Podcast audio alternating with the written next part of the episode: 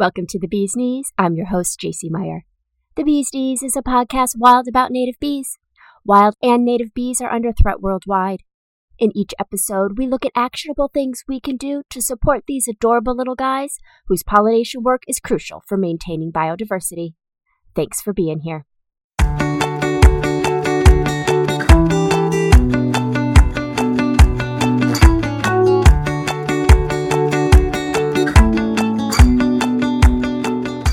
Words like bee-friendly gardening and enhancing biodiversity evoke the idea of creating a safe and welcoming environment for bees and other pollinators.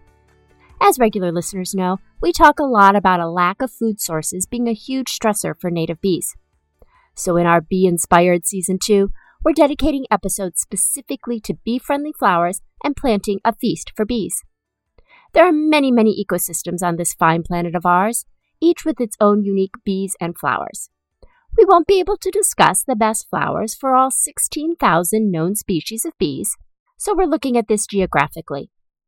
Today we're focusing on England, and in future episodes we'll be looking at the United States and Australia. Even within these countries, there are many different environments, but I hope wherever you live, you'll be able to use some of the advice and best practices shared. So, let's go to England. Welcome, and thanks for being with us, Lucy. Can you introduce yourself, please? So I'm Lucy Wither. I'm a nature-based farm advisor from Cheshire Wildlife Trust, which is part of the Royal Society of Wildlife Trusts. So we're one of 47 wildlife trusts which cover all of the UK. I'd like to start on the importance of bee diversity. Why should we consider the number of different types of bees and not only the number of bees as a whole? So I think quite often when people think about bees, the first thing that comes to mind is the honeybee. And obviously that's our domesticated species in the UK, but actually we have this incredible diversity in the UK of over 260 different species. And I mean, why is that important? Sometimes I sort of think, you know, that just the fact that they are amazing and incredible is, you know, answer enough in itself, but also from an environmental and ecosystem perspective.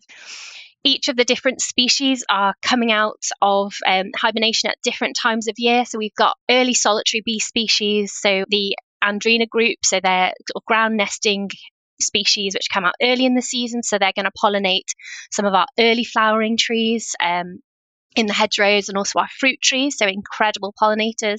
And then later in the season, we've got our leafcutter bees and then also our bumblebees, which are kind of coming across the area. So having that diversity and also sort of throughout the entire season, it's so vital in terms of pollinating our wider flowers in the ecosystem and also providing food and resources for birds kind of higher up the food chain as well.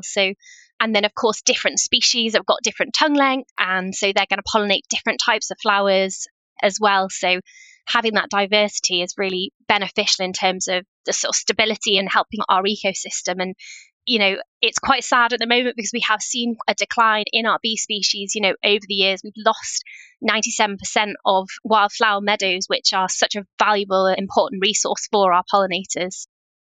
Can we talk a bit about native flowers and why they are important to bees, but also any role non-native plants should play in our gardens? So in terms of our native flowers, I think also when we're thinking about native flowers, as well as thinking about the sort of flower element of the garden, also thinking about our trees and shrubs. So our trees and our shrubs, particularly our native species, so things like hawthorn, our dandelions, which in the UK, many people think of them as weeds, but actually they're this incredible resource early in the season. So many of our sort of horticultural non-native plants aren't in flower at those early times of year. And that period of time is really important, particularly when, for example, our bumblebees are first emerging out of hibernation. That queen bumblebee needs to find those resources straight away in order to build up their reserves to be able to then provide a nest throughout the whole season. So if they don't have those initial resources, you know, those nests aren't going to survive. So having those early native resources are really, really important. So both are in terms of, dandelions, things like ground ivy as well, which is, I think oftentimes as well, people see native plants sometimes as weeds in the garden. And actually, you know, they're just plants in the wrong place for me. if you're thinking of them as a weed, and they're really important. And then there's also been some research. There's a study by Hicks, which is called Food for Pollinators. So they looked at the pollen and nectar content in both native and non-native plants, and actually found that native plants provided the top 10 highest pollen and nectar sources for pollinators compared to non-native species. So showing that actually those native species may potentially be providing higher quality of food resources for our pollinators. The other thing to say, though, in terms of your non-native species, there is kind of thinking about extending the flowering season. So quite often the native plants will kind of come up to the end of sort of September time, and some of those non-native horticultural plants will extend the length of the flowering season. So by having that kind of combination of both in the garden to have that continued availability of resources throughout the season is really important as well. So I think definitely natives are really important, and having some horticultural plants in. But the other thing as well to say in terms of the non-native plants, it's also the really horticultural variety. So if you think about something like a rose, the bees can't actually get in to get to the pollen and actually access the pollen. So when you're thinking about plants for the garden, having those ones that can be accessed so that the bees can actually get into them to access the pollen and nectar. And then some of those more horticultural plants, so things like pansies, for example, don't really have very much pollen or nectar content at all. So they're really low value in terms of those. So looking for those plants which are providing that higher content of pollen and nectar, and again, throughout the season. But I think looking at trees and shrubs as well, which provide a really high amount of pollen and nectar just for a small area, and because it's all kind of concentrated in one place. Thank you for touching on the part about the nutritional value and how to make sure we're kind of catering healthy food to a variety of species. You mentioned a little bit about roses and pansies. Are there other, different types of flowers in terms of size and shape that we should be conscious about including?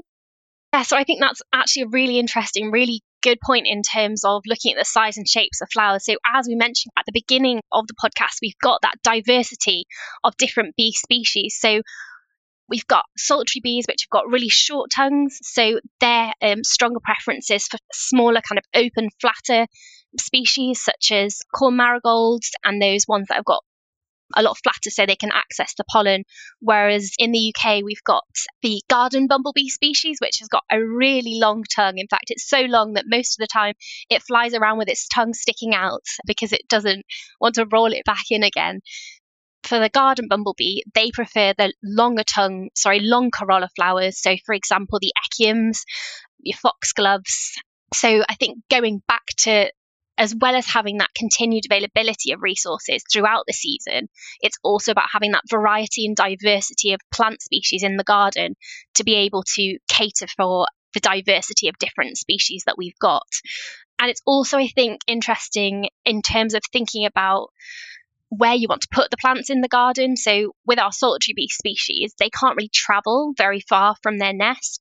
So looking at having them close to your bee hotel so they don't have to travel too far to go to get them, and having them in sort of sunny spots, because obviously some of our solitary bee species, they prefer nice warm, hot, sunny weather in terms of when they're most active. You mentioned some varieties that are good to have around because they bloom early in the season, along with the trees and shrubs.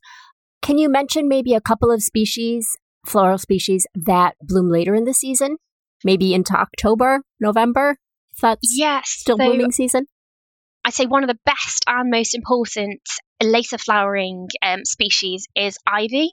So it's not always sort of thought of as like a pollinator plant, but actually ivy is really important later in the season. It flowers sort of September into October time and provides a really high pollen and nectar content for our bees. We also have a specialist solitary bee species called the ivy bee, which obviously with the name linking to it actually is largely just uses that mostly for its content. And there are some rarer bee species, it's worth mentioning, that are quite specialist in terms of which plants that they will use.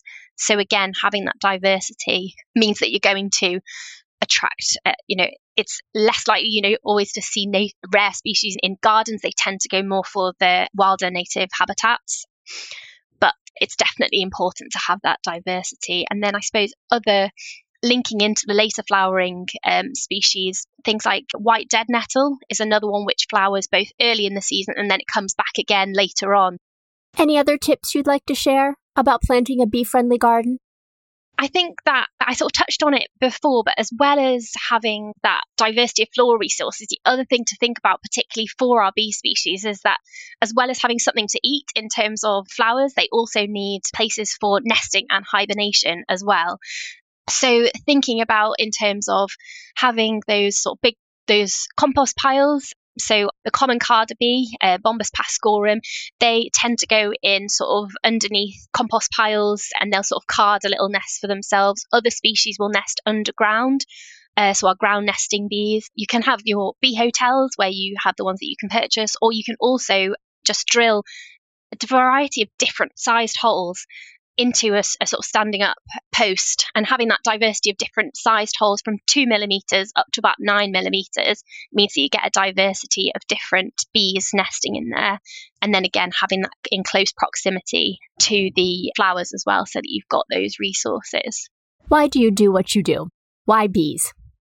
Bees is something that I'm really, really passionate about. So my wider role is working with farmers to help them to integrate nature into their farming system. And bees is my complete absolute passion and sort of hobby.